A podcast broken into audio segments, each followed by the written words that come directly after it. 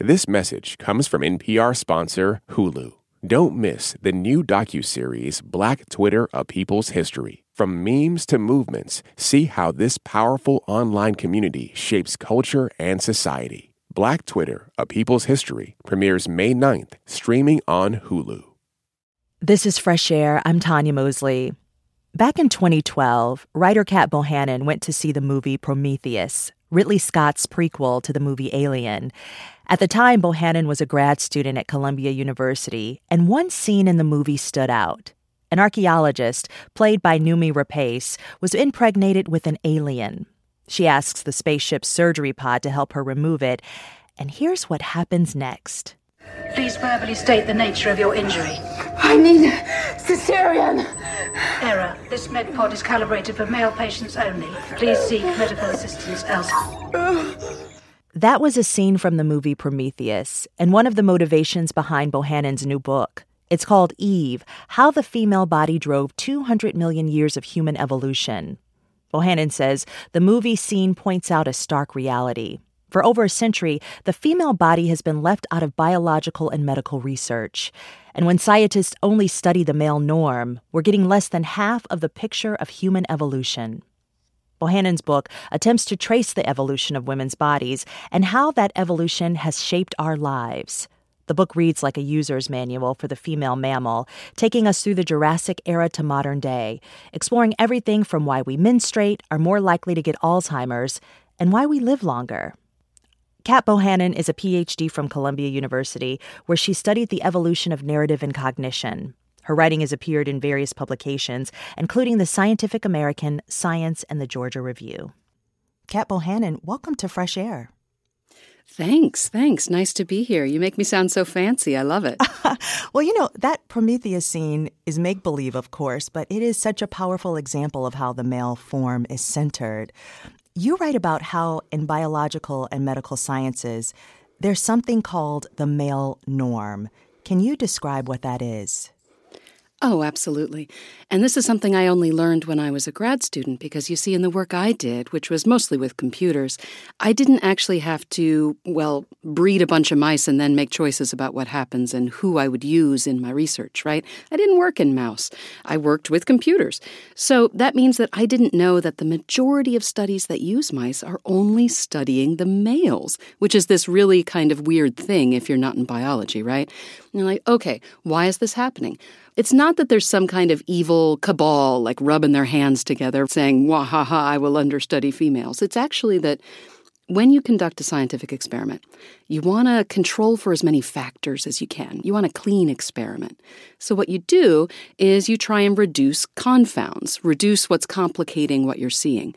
Well, usually the ovary is thought of as an unfortunate complication because in all mammals there's an estrus cycle. There's this cycle of hormones that rises and falls, right? Some of us do it more quickly, like every month for people like you and me, maybe. And, you know, others it takes longer if you're, say, a mouse. But nevertheless, your hormones, they're going up and down, and so that's complicating the experiment. So, a decision was essentially made by many different people in biology a long time ago that, well, maybe we just won't study the females because the guys don't have that?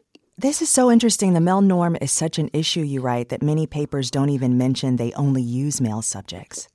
Yeah, absolutely. It's so assumed that there isn't this urge to say, yes, I did this thing that we're all doing. Now, some things are finally starting to change. There's been a big push at the National Institute of Health. There's been a big push in a number of different scientific bodies that say, oh, wait, wait, wait, we're not studying the females. That's a problem. Things are working differently in female bodies. We, now you need to actually say whether or not you're including them. But the thing is, is that the NIH only controls about 2% of the money that's funding a lot of uh, biomedical research in the United States. So they have a big public place, but they don't push the bar as much as the journals who decide whether or not to publish a paper. That's where the real change is going to come from. That's really interesting. So, just to go back a little bit, in, in the mm-hmm. 1970s, regulators strongly advised do not use female subjects in research to be of childbearing age for many of the reasons you mentioned, because of menstrual cycles, and you can't really get a sample of women who are all having their menstruation at the same time and their hormonal shifts are happening at the same time. The National Institutes of Health managed to update some of the regulations in 1994, but you're saying that's such a small sliver. Can you give us another example of, of maybe how the male norm plays out in medicine? And what are the implications of not studying women's bodies? Yeah, absolutely. Well, I'm going to cover one thing quickly and then I'll do that. So, the reason we stopped studying women of reproductive age in clinical trials is because we didn't want to screw up babies. Okay. It wasn't simply because of controlling for the neatness of science, because once you're dealing with human bodies, mm-hmm. there is a potential that that body could become pregnant.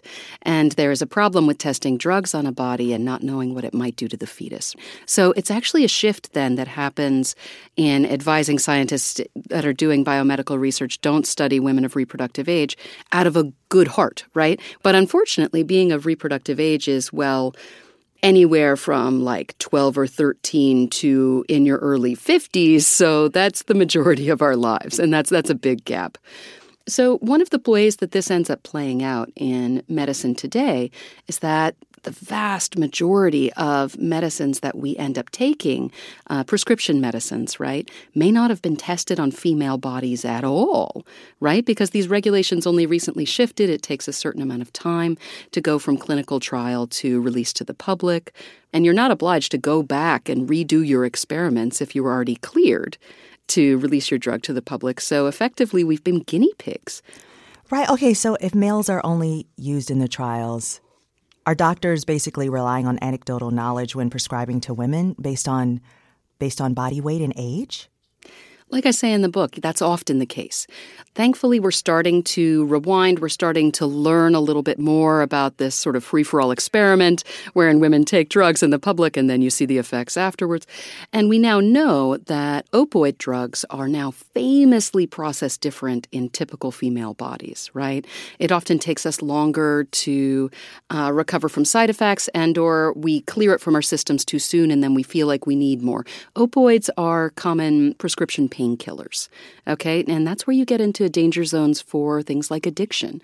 A common pattern for addiction is to front load a whole bunch of painkiller and then keep norming your body to it until you feel like you need more and you need more and you need more, right?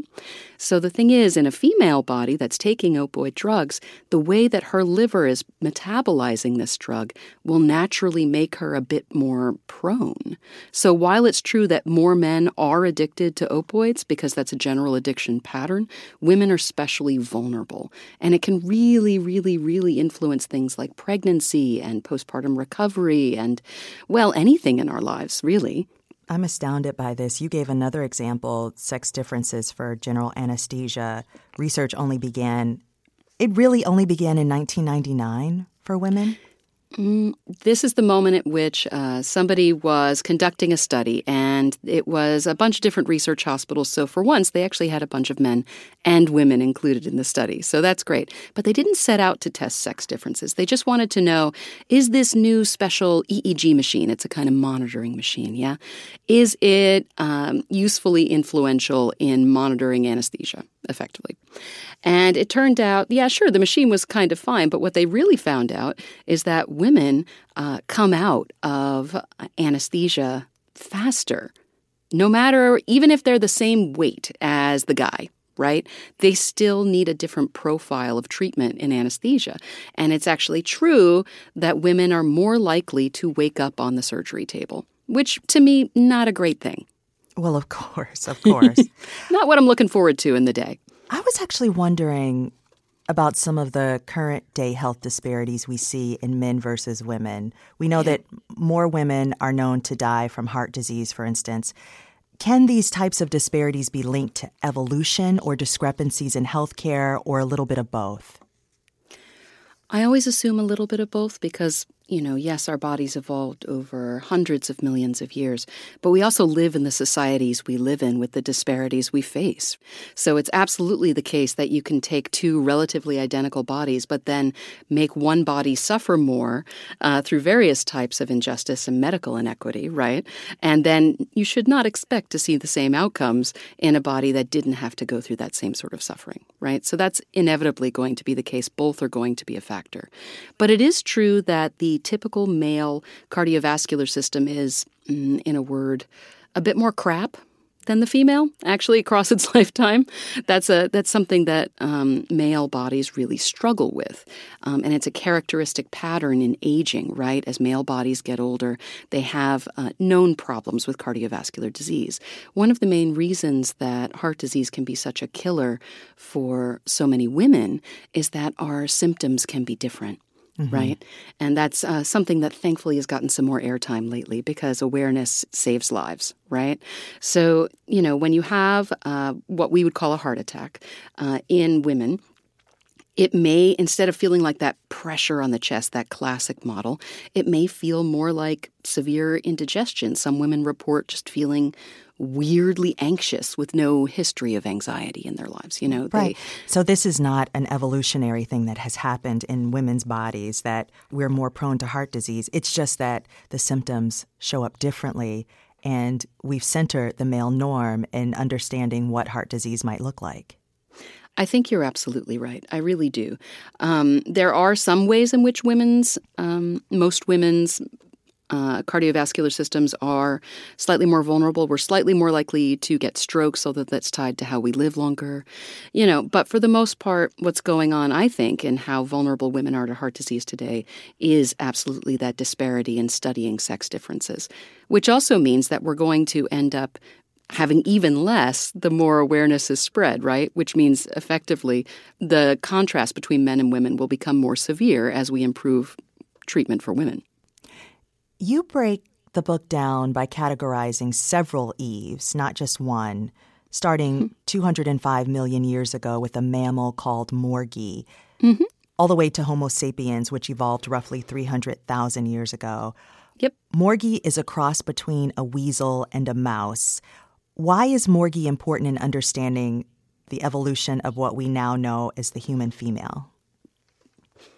So, Morgie is an exemplar genus. Uh, it's very scientific words. She's not exactly our direct ancestor, but she's an animal a lot like our ancestor that we know a lot about. We found a lot of her fossils over time. We can infer a lot about her behavior. And the really interesting thing about Morgie is that most think this is kind of the dawn of milk. The reason uh, so many cisgender women have breasts is because we evolved to make milk, and this is just sort of the way we do it. But we had milk way before we had breasts. We had milk before we had nipples. We used to kind of sweat it out through these little hairy patches, right?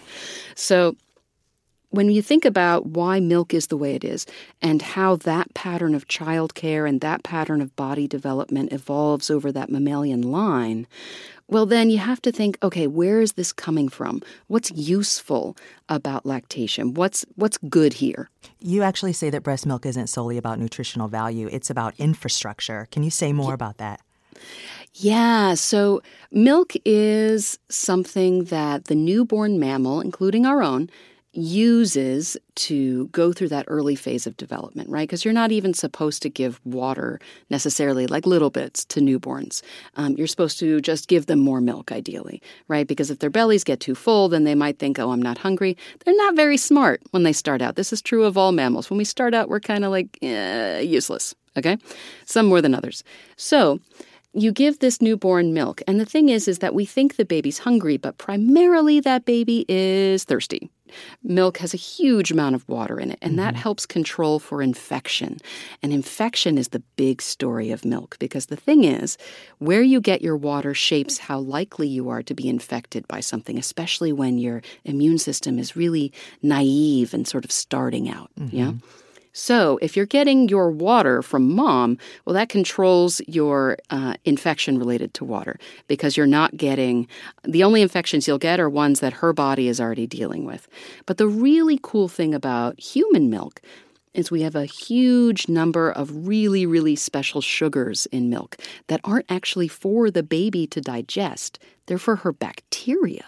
Okay? Mm. So there are these special sugars, uh, oligosaccharides, and they're meant to help basically fertilize the garden in that kid's intestines because some of our very friendly bacteria in our guts, uh, which will then help that baby digest milk, among other things, uh, really like some of these sugars a lot, and the less friendly ones uh, might be negatively impacted by these sugars or just by competing with the good guys, right? So, in other words, when you're giving that baby milk, you're really setting up an entire structure in that kid's microbiome. You're selecting for the bacteria that will aid, and you're helping give that kid extra ways of fighting off the things that are bad. One of the more interesting theories that I've heard before, I think, but not in great detail, is that breastfeeding is a predictable sort of birth control. It's nature's birth control. Mm. How so? Well, first of all, for all your listeners, please use modern forms of birth control because this is not reliable. Okay? Anybody who has become pregnant in a few months after giving birth will tell you, well, that did not work. That did not work. I was still breastfeeding. Please, yes. So bodies are variable. Please use modern birth control. Okay. But it is absolutely true that across mammals, when a mother's body is making milk, when she's lactating, she is far less likely to ovulate. And that makes perfect sense. It's really expensive to breastfeed. I mean, in all the modern ways, it's expensive our time, the actual equipment, but also importantly for ancient mammals, it's expensive in terms of how much energy she's using to nurse her baby. It's also very energetically costly to be pregnant. So, doing both at the same time, not a great idea. Not hard to imagine how that would be selected against in deep time. Okay, Cat, we left off talking about the female body and how it drove 200 million years of human evolution, and you shared with us a little about Morgie, a mammal from millions of years ago that also gives us a lens into how lactation uh, was formed in the earliest eves. Now I want to talk a little bit about how the evolution of the female womb and live births came to be. There is a powerful statement that you make in the book about this that milk started under the feet of dinosaurs, but live birth took hold in an apocalypse. Say more about this.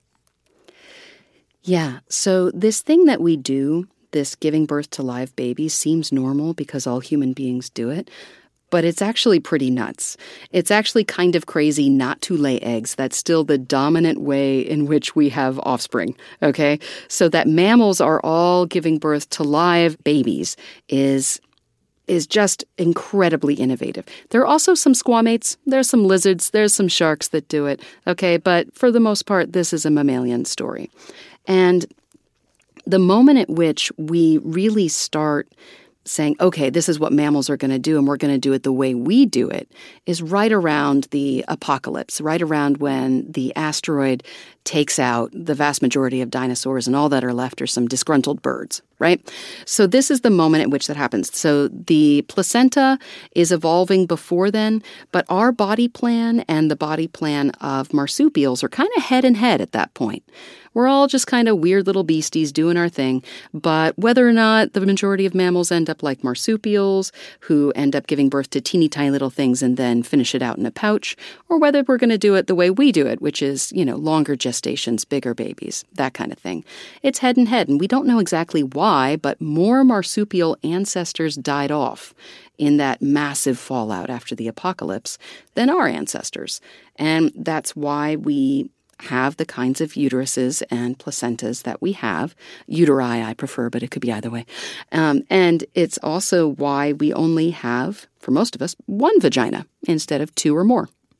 Somewhere after this apocalypse, women began to have periods. Mm-hmm. I want to just slow down here because why and what is the theory on what was happening before then? The uterus is a diverse thing. There are many different sorts. They're all over the mammalian populations of various types. But the way that we have a menstrual cycle is actually less about the fact that we shed the blood externally, although I also would be perfectly happy for that to stop, but I'm stuck with it, right? But it's also that um, The lining of our uterus, the endometrial lining, starts building up before it even gets the signal that a fertilized egg's coming down the tube. Okay, and this is actually what's really unusual about us. And there are only a handful of species that menstruate the way we do. In other words, that start building up this lining whether or not there's an incoming potential baby. And the thing that's common among all of those is that all of these species, like us, have incredibly invasive placentas, right? Some placentas are kind of shallow, they kind of sit on the top of the lining of the uterus, no big deal. Some of them are medium. Ours are the most deeply invasive kind. They penetrate all the way into the mother's bloodstream uh, in that uterine wall.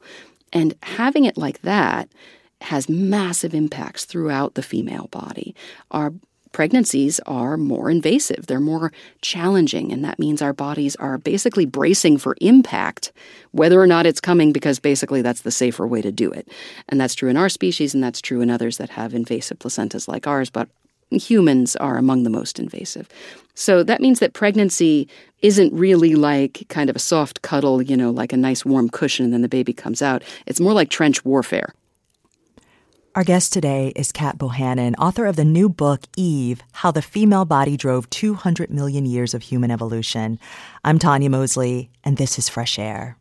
This message comes from NPR sponsor Hulu with Black Twitter, A People's History from Onyx Collective and Hulu. Directed by Prentice Penny, Black Twitter A People's History tells the story of how black voices found a new home online and blossomed into a force for change while laying down some hilarious tweets along the way. From the memes to the movements, see how this powerful community shapes culture, society, and politics. Black Twitter A People's History premieres May 9th, streaming on Hulu. This message comes from Apple Card. You earn up to 3% daily cash on every purchase. That's 3% on products at Apple, 2% on all other Apple Card with Apple Pay purchases, and 1% on anything you buy with your titanium Apple Card or virtual card number. Visit apple.co slash card calculator to see how much you can earn. Apple Card issued by Goldman Sachs Bank USA, Salt Lake City branch. Subject to credit approval. Terms apply. I'm Ann Marie Baldonado, here to let you know what we're working on this week on Fresh Air Plus. It's the American Library Association's Banned Books Week. The goal is to call attention to all of the great books that are being challenged at the library and school board level. So, only on our Fresh Air Plus bonus episode, we revisited one of the many conversations we've had with authors whose books have been banned. It's accepted in fine art, but somehow in books for children there's a taboo. Well, the hell with that. That's the late Maurice Sendak talking to Terry back in 1986. You can hear more and get all Fresh Air episodes sponsor free by becoming a Fresh Air Plus member yourself. Go to plus.npr.org. This is Fresh Air. I'm Tanya Mosley, and my guest today is Cat Bohannon, author of a new book centering the role of the female in human evolution. The book is called Eve How the Female Body Drove 200 Million Years of Human Evolution. Her work attempts to trace the evolution of women's bodies and how that evolution has shaped our lives. Bohannon completed her PhD in 2022 at Columbia University, where she studied the evolution of narrative and cognition. Her writing has appeared in several publications, including the Scientific American and Science Magazine. Okay, Cat, there is a chapter in this book that you explicitly say you did not want to write, and that is the chapter on the brain. Why were you so hesitant to write about the possible differences in brains of male versus female? Oh, gee, Tanya, can you imagine? I know, I know. Let's get into it. Yeah. I mean, look, I am a queer woman sciencing in public. All right. That's kind of like what I'm doing right now, which, you know, has a history of already being a complicated thing to do.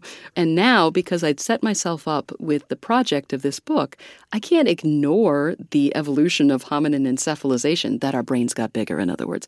You know, our brains got very much bigger. It's very much a story of where we come from. It's also like the seat of how we think about what makes us human, right? It's like, who am I? Well, I am definitely in my brain, right? I am absolutely a human being because I have the brain I do. And then I need to go and say, okay, are there sex differences?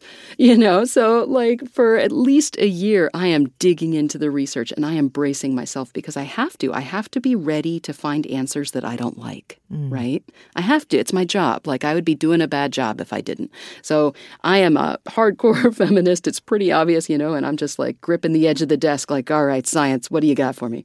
And I was so, so grateful after a year of like rage writing, right? After like a year of like, like pulling back and saying, okay, what's here? What's really, really, really here? You know, to see, oh, man, if you hold two brains in your hands. Now, don't go like stealing them from hospitals, but like if you manage to have two cadaver brains in your hands, human brains, you actually will not be able to tell which is male and which is female. And that's true by almost any measure, even if you are using microscopes, even if you are using the most careful instruments. The only way to actually do it is to sluice the whole thing down in a blender and sequence the DNA and look for the Y chromosome. Because the brain is actually made of many, many different regions. And there are some typical sex differences in some features in some regions, but the differences are so subtle, and even a brain that might have a so called female typical, um, you know, region would then end up having a male typical other region. You see, you end up with a mosaicism. You end up with a kind of mosaicism, and and that means that like, okay, okay, what human brains really evolved to be is remarkably similar, more similar in many ways, both in structure and in overall functionality, than they are for other mammals. Well, and that's actually really interesting. Well, if our brains are basically the same, though, why is there a cultural belief that they're different? Why do people believe that women are a certain way and men are a certain way? Mm-hmm. I mean, um, because there does know. seem to the be differences. Kind of deep. Absolutely, they do. And I mean, based on what we know culturally, it seems to be true that our brains are different, or maybe the way that they work different, or the way that we perceive the world is different. One of the most distinctive features of the human brain actually isn't necessarily its um, composition. We do have a hugely expanded frontal cortex, okay? That is a big deal. But, like, the really interesting thing about the evolution of human brains is the evolution of human childhood, right? We, unlike the ape, spend decades in brain development. And the chimpanzee, you know, our most closely related other ape, non human primate, um, is only going to spend like a handful of furry years okay, before that brain is fully developed. Some of that is tied to our longer lifespan, but actually not all of it. We famously have this long period of brain development that is closely tied to social learning, which is to say, when it comes to brains, it's not just how big it is, it's how you build it. Mm you know? It's how you learn over time. And so many of the things that you see in very, very subtle, I gotta, I gotta make this clear too, because it's true in the chapter. The differences in functionality in male and female brains are incredibly subtle. It's really safer to say they're more functionally similar than different. But there are some, there are some, but it's mostly going to be a thing that happens through the development of childhood. Right. Right. Right. In other words, we're we train ourselves to be the way we are by growing up in the social environments that we do. But to push back or challenge that a little bit, I mean, hey. as someone who is a, a parent, mm. it feels like there are differences in just the way from the moment that a child is is born, the what they gravitate towards in the way of toys, in the way of interests. But what you're saying, it's also what we're putting in front of them that also makes the difference. It's absolutely true. So, actually, I'm going to say both are true. So, in early child development, now I have uh, a boy and a girl, or at least so far as I know they are. They have all the relevant bits, and I happen to know their chromosomes because we did DNA testing in the womb. Anyway, so I have uh, a boy who's about to turn five, and I have his little sister who uh, just turned three. So I have I've been in it in this pandemic, in right? It, yes. Yeah, I've been in it, and I've absolutely been curious. I wrote the book that I did whether or not there would be differences there. But again, I have a sample size of two. Okay. So that's like, that's not good science. That's just parenting, right? And it is absolutely true. However, in the lab, they've shown that maybe male babies like to do a little bit more rough and tumble play. Mm-hmm. right? There's a little bit of difference in gross motor movements.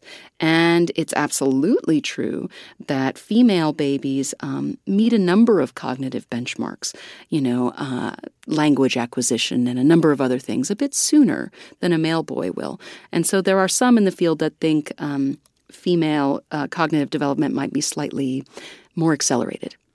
There's debate around that. No one's really sure, but you know the numbers kind of maybe support it. You know that girl babies just uh, can do things, uh, smart things, if you like, uh, a little bit faster than a male baby will. But they catch up. The boys catch up, and then they're fine. They still walk roughly the same time. Um, I think I think it's true. I think you're absolutely right that what we put in front of them, because they're the super smart social primates they are, is shaping the choices they make. Let's take a short break. If you're just joining us, my guest today is Cat Bohannon, author of the new book Eve How the Female Body Drove 200 Million Years of Human Evolution. We'll continue our conversation after a short break. This is Fresh Air.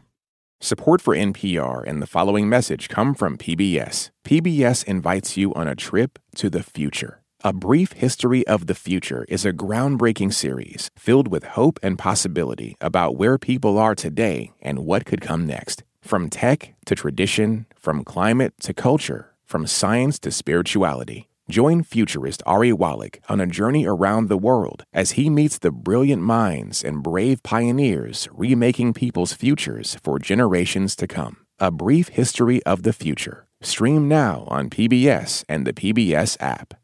This message comes from NPR sponsor Hulu. Dive into the chilling new Hulu original series, Under the Bridge, the riveting adaptation of the acclaimed true crime book. Based on shocking true events, Under the Bridge tells the haunting story of a murder that lays bare a small community's darkest secrets. Go deep into the hidden world of the town's tormented teenagers as detectives race to solve the sinister crime. Starring Riley Keough and Lily Gladstone, Under the Bridge is now streaming with new episodes Wednesdays only on Hulu. This is my voice. It can tell you a lot about me, and I'm not changing it for anyone. In NPR's Black Stories, Black Truths, you'll find a collection of NPR episodes centered on Black experiences. Search NPR Black Stories, Black Truths wherever you get your podcasts.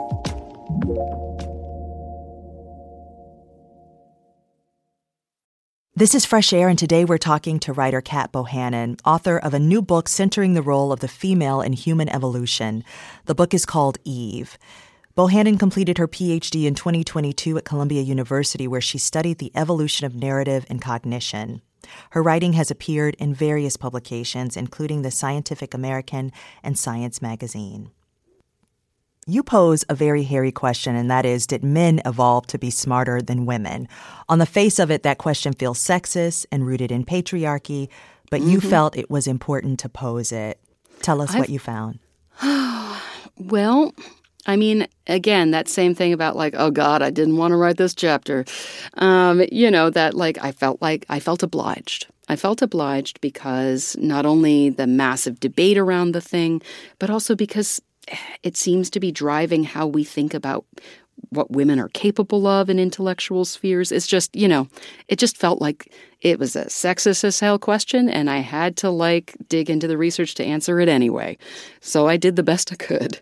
And I would say um, it probably depends what you mean by smart. So there's this famous thing around math. There's this idea that the female brain is somehow less capable of math. Now, I was on you know, the math team. I was a little mathlete, mostly because they gave me donuts in high school.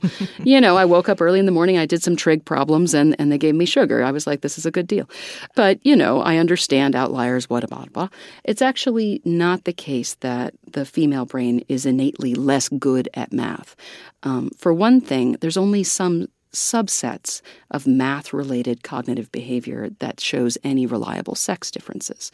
It's around spatial logic. So if you picture a box in your head, and then you try to rotate that box in your head um, and how fast you're able to then come up with an answer that's related to how you rotated that box in your head, basically. Well, that's spatial logic. And uh, a typical male being tested will do it a little bit faster. It's not the case that the female, given slightly more time, will not come up with the right answer, though, right? So the underlying theory is that she may be using slightly different cognitive strategies to get there based on her very, very slightly different wiring, which again is about statistics and norms and under the curve, right? Um, but it's absolutely not the case that the resulting functionality is so profoundly different that we can then say chicks are bad at math. Hmm. Like, that's just not what the research shows. And as you said, it also really challenges what we actually deem as smart. Hmm. Yeah. Absolutely. I mean, well, there's the broad sense, of course, too any professional athlete is incredibly intelligent. That brain doing what it does on whatever field, whatever sport, is incredibly involved in what's happening, okay? It's actually very classist and uh, periodically racist, but mostly classist. You know, how we think that smart is related to this very specific subset of things that happen in a university. Actually, human brains are more complex than that, and our smarts are spread over a very wide array of functionality, you know? Um, but it's also true that if you put a girl or an adult woman in a test taking environment and prepare her by letting her know in one way or another that girls are bad at math, then she will perform worse on a test involving math than she would if you hadn't so prepared her. Now, that preparation could be like you told her that, you know, like which is just like straight up sexist threat. Okay fine. It could be that she saw a poster nearby that kind of like implied it mm. right? But this is not just true of these sexist realms. Like if you take um if you take a boy or an adult man usually most of these studies are going to be done with undergrads so most of that's like 18 year old guys. Anyway if you take a boy and you tell him that boys are worse at recognizing emotion or that boys are less emotional. They will then perform less well on a test of recognizing facial emotions uh, on a screen with different faces. And if you tell um, someone in a study section that, for example, uh, uh, Black Americans are less good at engineering, you know, then that person will perform less well on the subject exam, right? So, across many, many, many different areas, this idea of stereotype threat that you would change how you behave totally subconsciously because you internalize these messages about who you are and what you're capable of is, is kind of everywhere in the psychological literature. This is not if you're a psychologist, this is not actually a challenging idea, but for the general public, people may not realize that there are many things going into how you perform on a test. Cat, the thing that ultimately makes us human, you write, is our ability to love. Uh, this was a really interesting portion of your book. How did humans evolve to love each other, and what role did women have in that evolution? Ooh, that's a big question. It is. Mm. Um, one of the things that's really wonderful about primates, and we are primates, but is especially true of us, is that we take this innate thing where we care for members of our group and we extend it outwards and identify other people who might be genetically unrelated to us and treat them as if they were members of our family. This is called extended kinship. Yeah. And one of the really beautiful things that humanity is capable of, which comes from that sort of basic primate behavior. You see some of it in big troops of baboons, you see some of it in chimpanzees, but you really see it with us. The thing that we're able to do to build these huge complex social groups that we have, these things we call societies, is to take how much we innately love people who are genetically related to us and and say, "Ah, but I will love you too, you person who is so different from me." That's not to say that we're doing it really well all the time. Actually, we can often suck at this problem, right? But but we we're capable of it. Yeah? And there are ways in which even the chimpanzee isn't quite as capable of it as we are. Hmm. You write that no one really agrees when it comes to sex and love, what is most natural for us. And you talk about polygamy versus monogamy, for instance. And it just got me thinking that so many of our cultural conversations about love and relationships is actually about whether it is an evolutionary trait that men, for instance, have a hard time being monogamous than mm-hmm. women. Mm-hmm. I know this is a complex topic, but what's a detail about this that you found the most plausible when it comes to women in this scenario and us being monogamous? Mm. Um, there are two different ways. I'll come. I'll dig into it however I can, because it's a whole chapter. But all right. So, um, like I do in a lot of the book, I try to look for evidence of our past, of our evolutionary path, in the body itself. Because our past is written on the body. Our bodies are made of where we came from and what happened on along that path. Yeah. So there are things that are very characteristic of other primates who have mating patterns that are more um, you know, harem style or more promiscuous. Harem style, think a gorilla. Uh, promiscuous, think like the chimp or the bonobo. Okay? So the chimp male is massively larger than uh, the chimp female, but compared to a gorilla male and that size difference, not so much, right? So a human male is only slightly bigger than the female. So that's one of those things that really says, oh, maybe our ancient males weren't competing with each other so much for mates, which is something that you find in a harem style, right? When you have one guy and a bunch of females, um, he's defending his access to having sex with those females like constantly. And one of the common strategies is to build a really big body. You know, you picture King Kong, you beat your chest, right, that's right. a gorilla, mm-hmm. right? Okay. A chimpanzee is also bigger because uh, he's also fighting with other guys for access to females, but because they're having sex with kind of everybody. If you didn't know that about chimps, you know, you're welcome.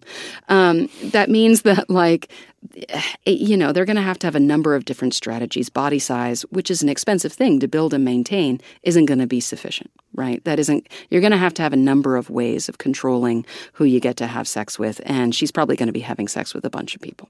But more to your point, the thing we often forget when it comes to monogamy, which is a really neat way of reducing male aggression and male male competition, right?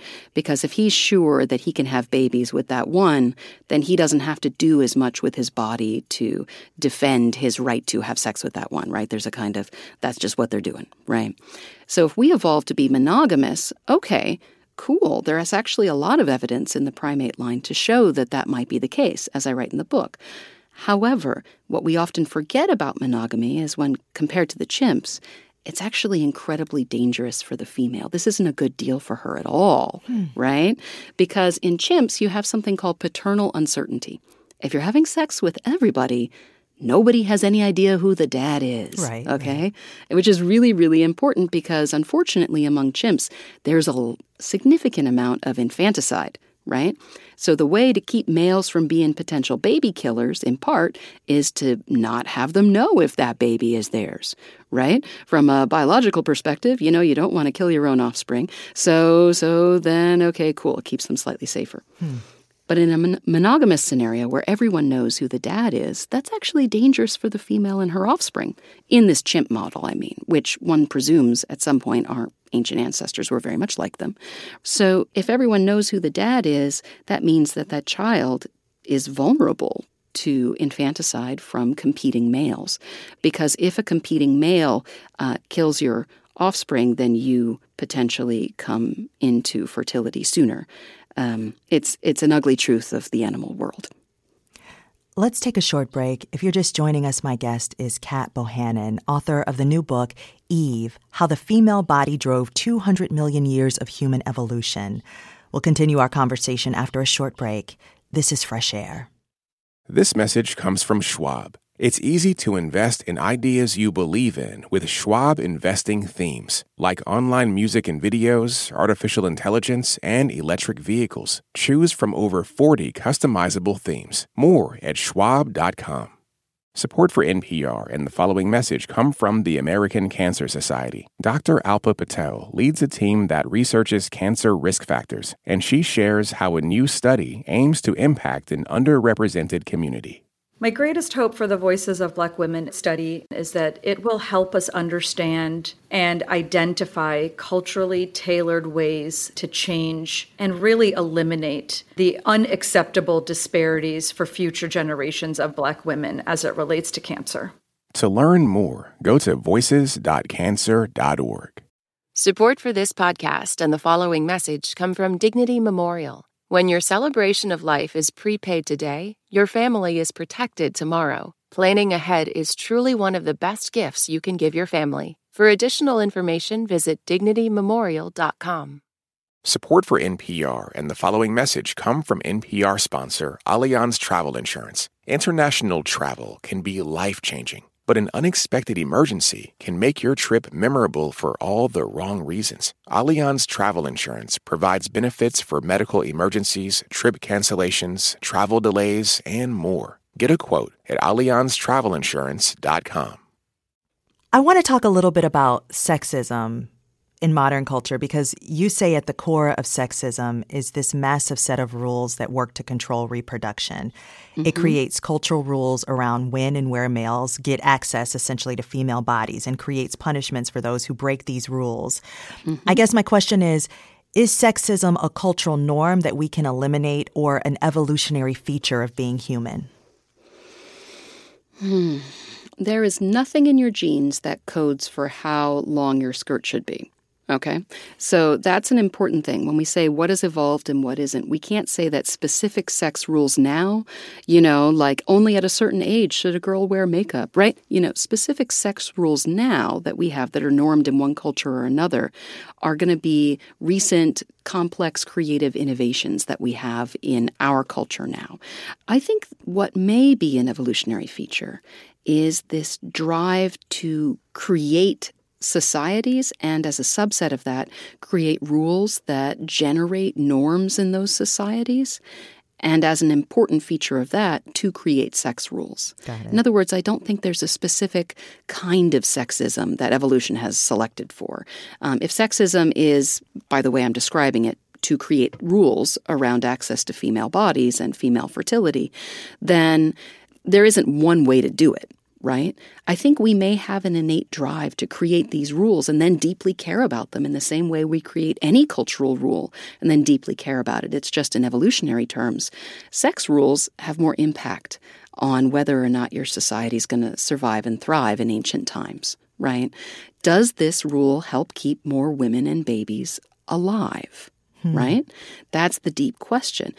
And right now, in, in our modern world, in our great diversity of cultures, with many of us creating all kinds of different rules around sex and, and access to female bodies, you know, it's unclear that really any of them are providing the same deep benefit that they used to right? Mm-hmm. If they used to keep us more alive by, for example, limiting when you could become pregnant, um, because pregnancies are innately dangerous. Modern medicine is awesome. That's why our pregnancies are more survivable now. They didn't used to be, okay?